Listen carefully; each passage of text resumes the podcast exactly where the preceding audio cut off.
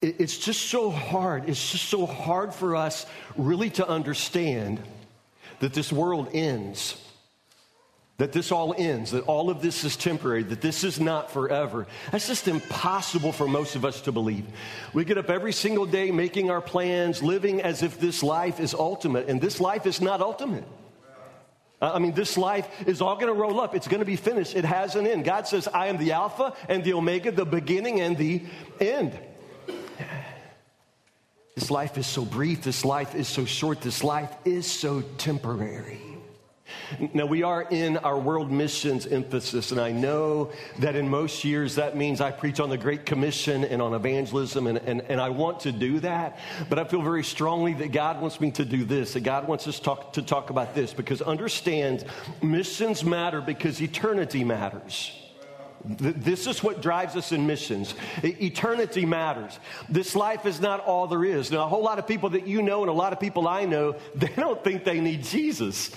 They think that they've got it all under control. And in this life, in this present moment, it looks like they don't need anything. It looks like they've got it all together. But the problem is, this present moment, this present life, that's not all there is. Missions matter because eternity matters. You all, people need Jesus. People really need Jesus, and time is running out. Now, this is why missions matters, and this is the urgency behind our missions. This is why missions is the priority of our church. This is why Woodburn Baptist Church in the last year uh, gave away over 40% of what we received for missions. 40%. It went out of this church and went somewhere else for missions. I love that. I think that's important. We spend more on missions than anything else because missions matters, because people matter, because they need Jesus, because time is running out, because eternity matters. Okay, so understand this is a missions message. And we need to talk about eternity. So, Revelation chapter 1 is, is where we go. I love this. We're going to start in verse 1, just read through verse 8. Listen to this. Revelation chapter 1, verse 1. This is a revelation from Jesus Christ, which God gave him to show his servants the events that must soon take place. Soon. He sent an angel to present this revelation to his servant John, who faithfully reported everything he saw. This is his report of the word of God and the testimony of Jesus Christ. God blesses the one who reads the words of this prophecy to the church, and he blesses all who listen to its message and obey what it says, for thus say it, time is near. This letter is from John to the seven churches in the province of Asia. Grace and peace to you from the one who is, who always was, and who is still to come, from the sevenfold Spirit before his throne, and from Jesus Christ. He is the faithful witness to these things, the first to rise from the dead, and the ruler of all the kings of the world. All glory to him who loves us and has freed us from our sins by shedding his blood for us.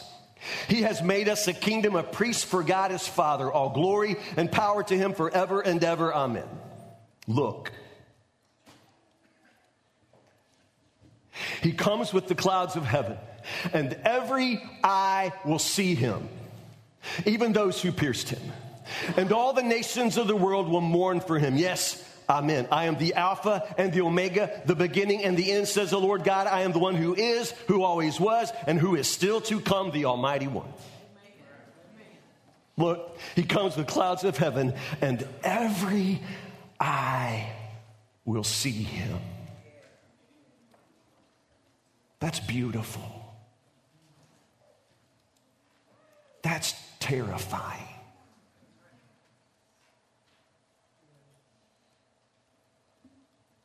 It's the season of Advent. Advent is simply a word that means coming. coming. Advent means coming. So, in the season of Advent, we typically set aside this season to tell the story of Jesus' Advent, his coming, his, his first coming. Very important to know the story of Jesus' first coming. He came to Bethlehem, as you know. The shepherds and wise men adored him. His mother Mary uh, laid him in a manger there beside his earthly father Joseph. It was a silent night. You know the story. That's the first Advent. That's the first coming. But, but, but understand, and this is very, very important, you haven't properly heard the story of the first coming until you have understood and heard the promise of his second coming. There's the first coming, but there's the second coming.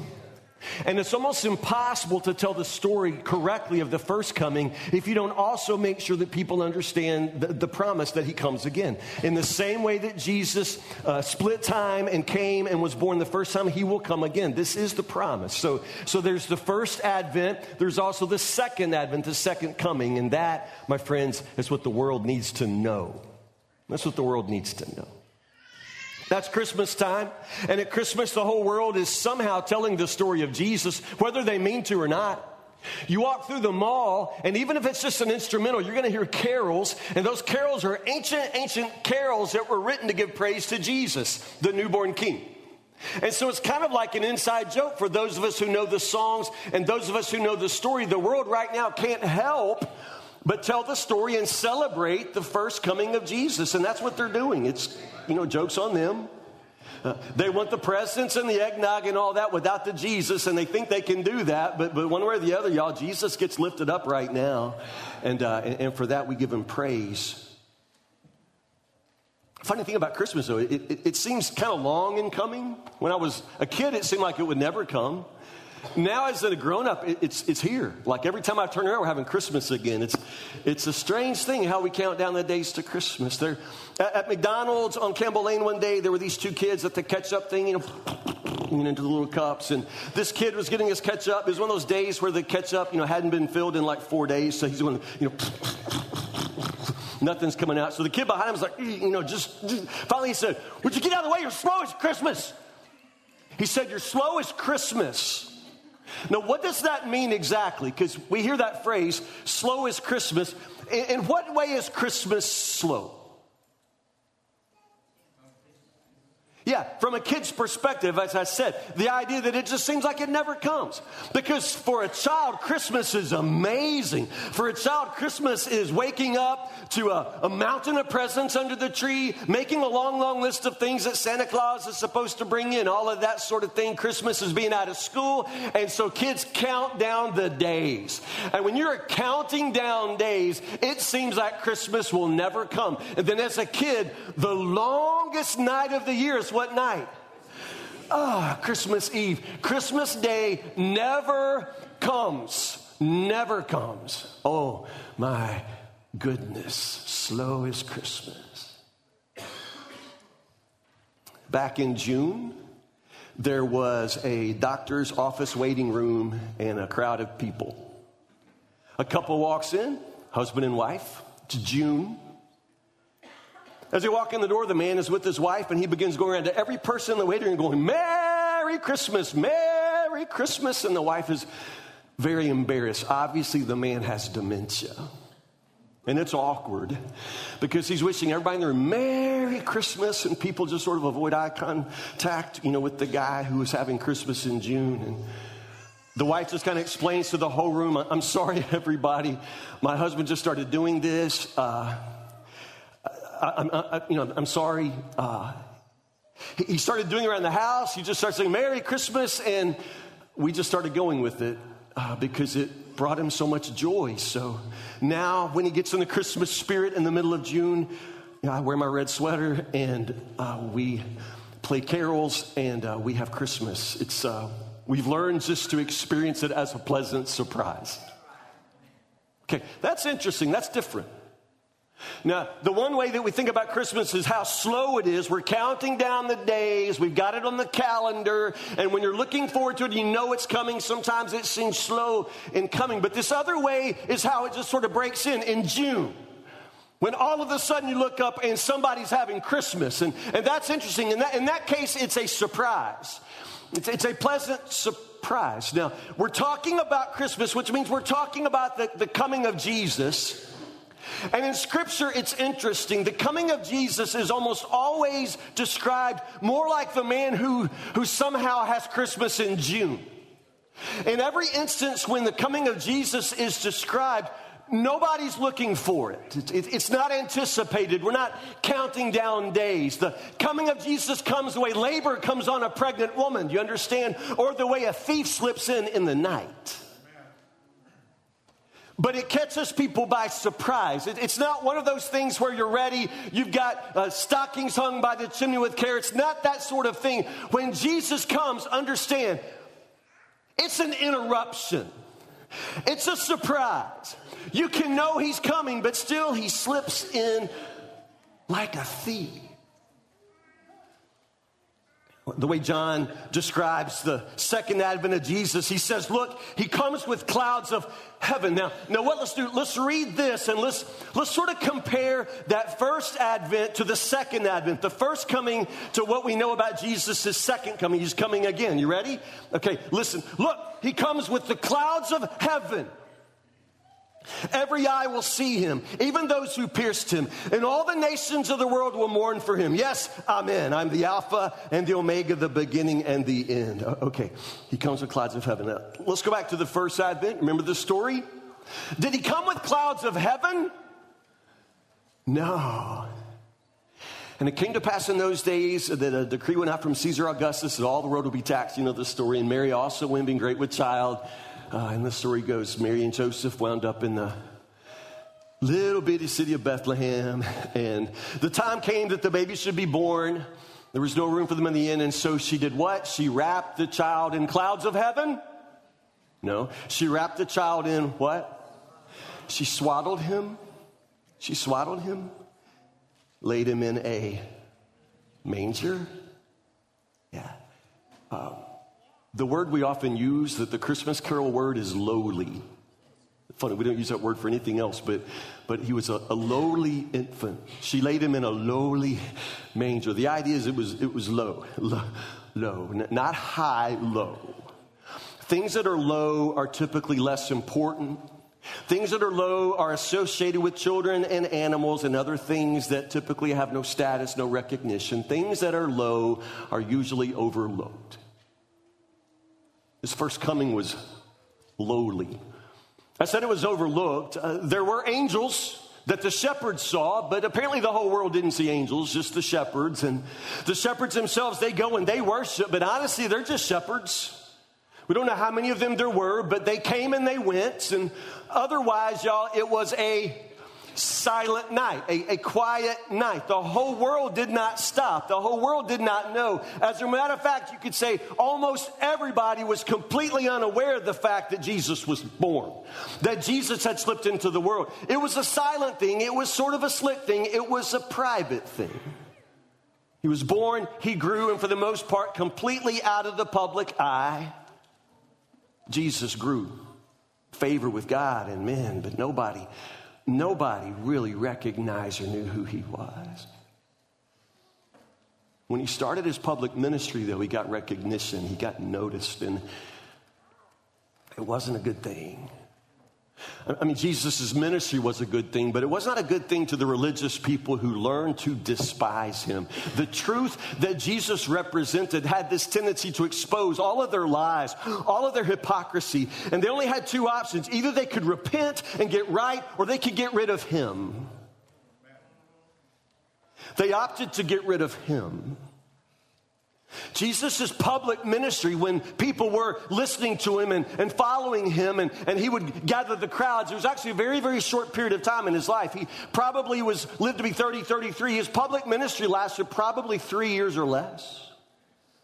So, in all of his years, very short time when he actually was in the public eye, and that in itself was increased, increasingly met with hostility. And ultimately, as you know, they they killed him. They crucified him. The, the, Son of God, come in the flesh, Jesus, come down. Understand, they killed him. That they pierced him is the word that John uses. They, that they pierced him. They nailed him to a cross, hands, feet. They pierced his side with the spear. They, they crumpled his brow with the crown of thorns. They pierced him. And they laughed and they mocked. They celebrated his defeat. That is the first coming we celebrate. But John says, you haven't completely heard the story of the first coming until you have understood the promise of the next coming. And it's going to be different. It's going to be absolutely different. Look, John says, he comes in clouds. He comes with clouds of heaven. Now, understand, you got to get this Saturday morning cartoon picture out of your head. It doesn't mean that, like, clouds are his mode of transportation. Like he's floating in on clouds. I know that's how it's, it's like often painted, and that's how we sort of picture it. But you've got to understand this is God coming, that the creator of heaven and earth. He's not going to come, you know, like putt putting in on some white clouds. When it says he comes with the clouds of heaven, understand, whenever God's presence was revealed on earth, it was hidden by a cloud because people aren't able to look into the blazing glory of God and live. Something has to obscure the view. Something has to somehow make you able to gaze into the blazing furnace of his holiness. So when God appeared at the, at the Mount of Sinai before Moses with the Ten Commandments, the cloud descended just so Moses could bear it, just so Moses could be there. That cloud is always associated with the presence of God. So look, he comes with clouds. We're talking about the very presence of God. Look, he comes with clouds of heaven, and every eye shall see him. This is no silent night. This is no lowly infant in a manger. This is no private thing that only a few people were privileged to, to see and observe. Understand, every eye, every eye. I'm not just telling you a Bible story here. This is a moment out of your own life. Do you understand this? Nobody's going to miss this. You won't miss this. Every eye will see him. Well, Pastor Tim, I, I, I, think there's no way to take that verse literally because we all know that the earth is round. And so if he comes in one place, say the Mount of Olives in Israel, we can't possibly see that from Woodburn. The earth is round. Yeah, well, Bill Nye the Science Guy, I really didn't understand that you were in worship today, but let me explain some science to you. Understand, God is way beyond the laws of physics, the laws of time and space. We're talking about an eternal God who steps back into time. He splits it. You understand? When God, the, the, the, the majestic creator, invades a creation that he's spoken to existence, it unravels. God, present in his creation. Understand, there's no more laws of physics and time. He's not bound by those. God will be seen in every place at once in the same way that he's every place at once right now. He's every place at once right now. It's just in that moment you'll see him. Every eye shall see him, even those that pierced him.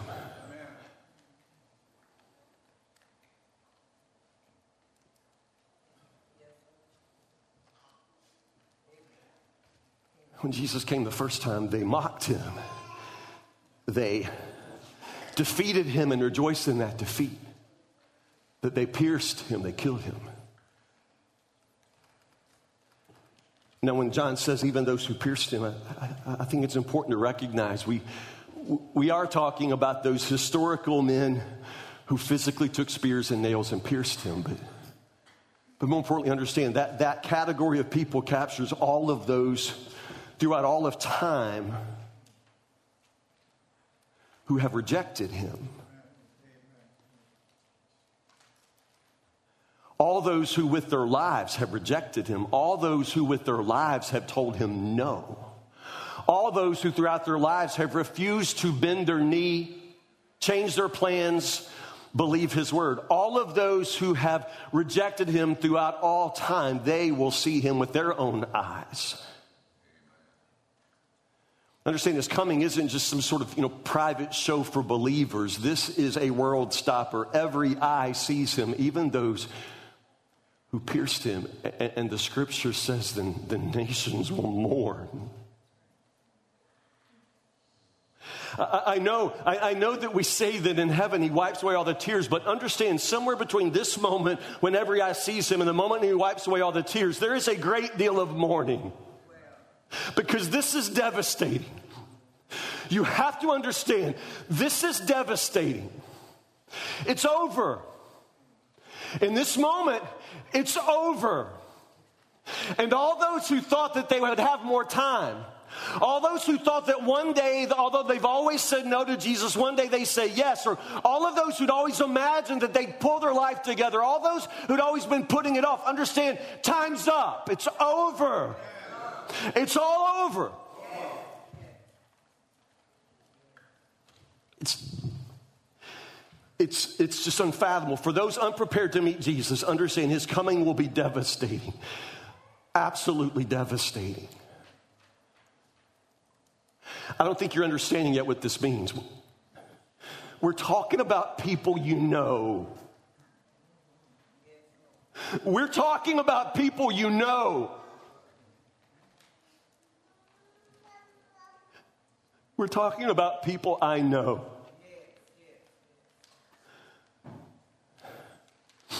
They will stand before Jesus. They will see him. Every eye will see him. And, and at that moment, the decision's been made, the judgment's been passed. I mean, you understand there's no second chance now.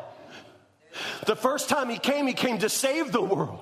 The second time he comes, he comes to judge the world. He comes. He comes. And it's devastating for those who don't know him, for those unprepared. You have to understand this is devastating. This is terrifying. There's no outpouring of worship and adoration at first. There is this amazing cry coming up from the world the cry of people who are not prepared to meet him, the cry of people who've never believed in him, the cry of people who denied his very existence. They see him with their eyes and they recognize that it is over. They're condemned. It, it, it unravels. You understand? It's up. Time is up. Talking about people you know talking about nations throughout all of time. It's over. It, it, it's over. I remember one time as a kid driving with my grandma Mays. Grandma Mays was like 200 years old, and this she was this tall, this tall. And it was one of those weird days when the weather was off. It was like winter, but it was warm, kind of like today.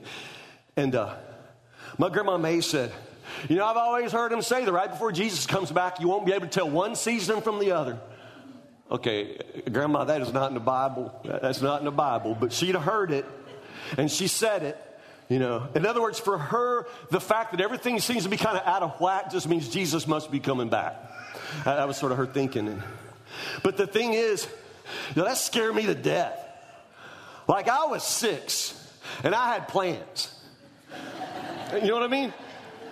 I'm just like, yeah, that's great for you, old lady. You know, you're 200 years old.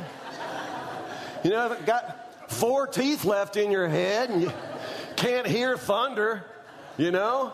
Doesn't matter how cold it is. You got three sweaters on. Of course, of course you want Jesus to come back. You know? What do you got down here, lady? I mean, you understand what I'm saying? You know, all the old people always like, oh, he's coming back. And it's like, of course, you want him to come back. I got stuff to do. Don't you ever feel that way? It's like people always saying he's coming back. That my grandma y'all, she died years ago. Like she kept thinking that because that particular winter it was warm, Jesus was going to come back before spring. But understand, we buried her dead. Four teeth in her head and a sweater. She's in heaven now, you know? That's great. She had nothing left down here. And that's the thing. That's sort of the way that, that we get fooled by it all because people have been talking about Jesus coming back for so long. And it just starts sort of sounding ridiculous in the ears of the world. For those who don't believe and those who don't understand the promise and those who don't understand how God works, it just sounds, I mean, that is the silliest thing ever. They've been saying, I mean, look, John says he's going to come back soon. In verse 1, it must soon take place. Soon, nothing. Yeah, this was like 2,000 years ago when he wrote it. Give me your definition of soon. What about when it says the time is near? Give me your definition of near. That was 2,000 years ago. When my grandma Mays was in elementary school. Understand? That's a long, long time ago. So, so, so what does that mean? It means some very important things. First off, don't complain that his coming seems delayed. Thank God that he's given the world more time. Thank God that he gives the world more time. Turn in your Bibles, if you will, please, to the book of Second Peter. Second Peter chapter 3, verse 8. This is beautiful and this is amazing, and this is the heart of our Father. Second Peter chapter 3, verse 8. If you don't normally turn, when I say turn, do this, will you please? Because you need this. You need this. Matter of fact, underline it in your Bible. Next time you run into my grandma Mays, you can uh, read this to her. 2 Peter chapter 3, verse 8. You must not forget this one thing, dear friends. A day is like a thousand years to the Lord, and a thousand years is like a day. The Lord isn't really being slow about his promise, as some people think. No. He is being, say the word, patient. He's being patient for your sake. He does not want anyone to be destroyed but wants everyone to repent. But the day of the Lord will come as unexpectedly as a thief. Then the heavens will pass away with a terrible noise, and the very elements themselves will disappear in fire, and the earth and everything on it will be found to deserve judgment. It's not slow. Patience. Because you understand? When the sky rolls up like a cheap window shade, you understand that at that, that very moment, God brings judgment to the world, and there are lots and lots and lots of people that God loves who at that moment will be condemned. God doesn't want any of them to perish. God doesn't want you to perish. He's giving you more time, He's giving your children more time. He's giving this church more time. He's giving the community, he's giving my neighbors more time. Do you understand this? God is patient, so patient. The fact that it seems long in coming, you got to understand with the Lord, a thousand years is like a day. He's an eternal God. He's not wearing a watch, He's beyond time. But his coming is certain. The promise is for sure. One day he comes, and when he comes, it is going to be over. It's going to be ultimate eternal bad news for multitudes of people. Don't complain that his coming seems delayed. Thank God that he's giving the world more time. Now, that goes on to say one more thing God gives the world more time so that they can be saved. He's giving you more time so you can tell them. The fact that we have more time, the fact that we have even one more day, if all of this is true and you told me that you believe that it is, if all of this is true, then what do you have today that's more important than going and knocking on your neighbor's door to make sure they're ready to meet Jesus? Tell me. What's more important than that? What's more important than sitting your teenager down today and having a conversation about their soul?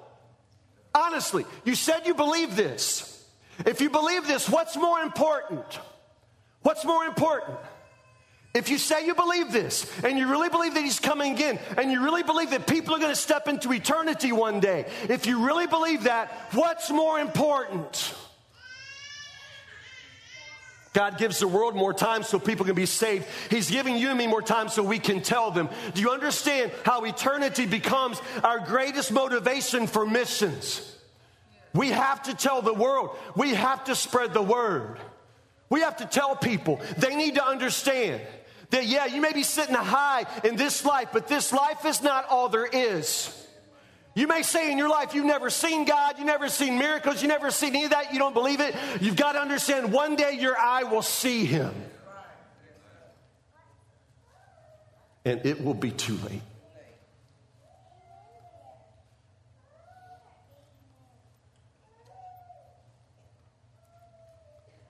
Look, He's coming in the clouds and every eye will see him, even those who pierced him, and all the nations of the world will mourn for him. As I said, we're talking about people you know. There's only one way that I can see that you can respond to this message if you're a believer. I mean, right now, when I say it, we're talking about people you know. Names and faces pop in your head, don't they? I mean, unless you're sleeping. Names and faces pop in your head right now because you know people. You, you know people. When those names and faces pop into your mind, understand that that's not like, you know, just random thoughts. That's the Holy Spirit speaking to you. The, the fact that you know Jesus and they don't know Jesus, and the fact that you cross paths with them, that, my friends, defines your purpose. Now you know why you're here. This job that you work, this family that you have on earth, understand all of this is temporary. E- eternity is forever. From this spot, we can see forever.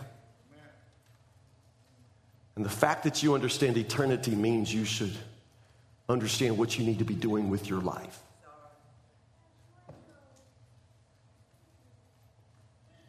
It's wonderful to celebrate Jesus' first coming, but you haven't really heard that story until you understand He's coming back. And every eye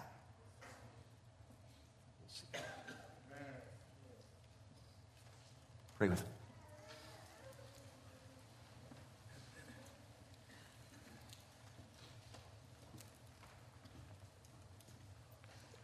Jesus, I long to see you. All of my life, I have walked with you and I have talked with you and I have heard preachers preach about you and choirs sing about you. I have imagined your shining face when I looked into the sun. Seen something of your beauty in the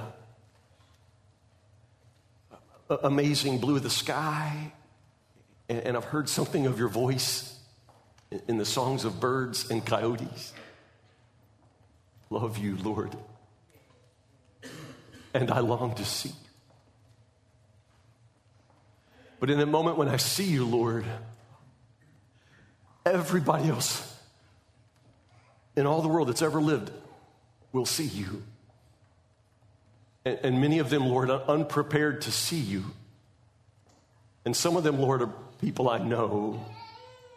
And the fact that they are not yet ready to meet you, Lord, that says something terrible about me and my effectiveness as your disciple, as a preacher, Lord. The fact that so many people that I know every day will one day tremble at your presence, Lord, that doesn't speak well of me. The fact that the community of Woodburn, after 150 years, still mostly doesn't come to church, Lord. That doesn't speak well for Woodburn Baptist Church. The fact that we spend 40% of all of our income on missions, and yet we haven't reached the trailer park across the street yet, Lord, that doesn't speak well for us. God, teach us the, the, the, truths about eternity, Lord, the temporary nature of this life, Lord. Help us to understand that everything that we see is a vapor, vanishes. But Lord, you and your word and your kingdom will last forever. Lord, help us to prepare ourselves for forever. Help us, Lord, to take the news to the world who desperately needs to know that you are good, that you are God, that you are loved, that you have saved them, and that you are coming back to judge. Lord Jesus, I pray that you'll stir this church, Lord, with the realities, the truths of the gospel, Lord, that we may find no way to live our lives with such comfort as long as there is one more person out there who has never heard. Help us, Lord, because of eternity, to devote our lives to the mission of the gospel. We pray these things in Jesus' name. Amen.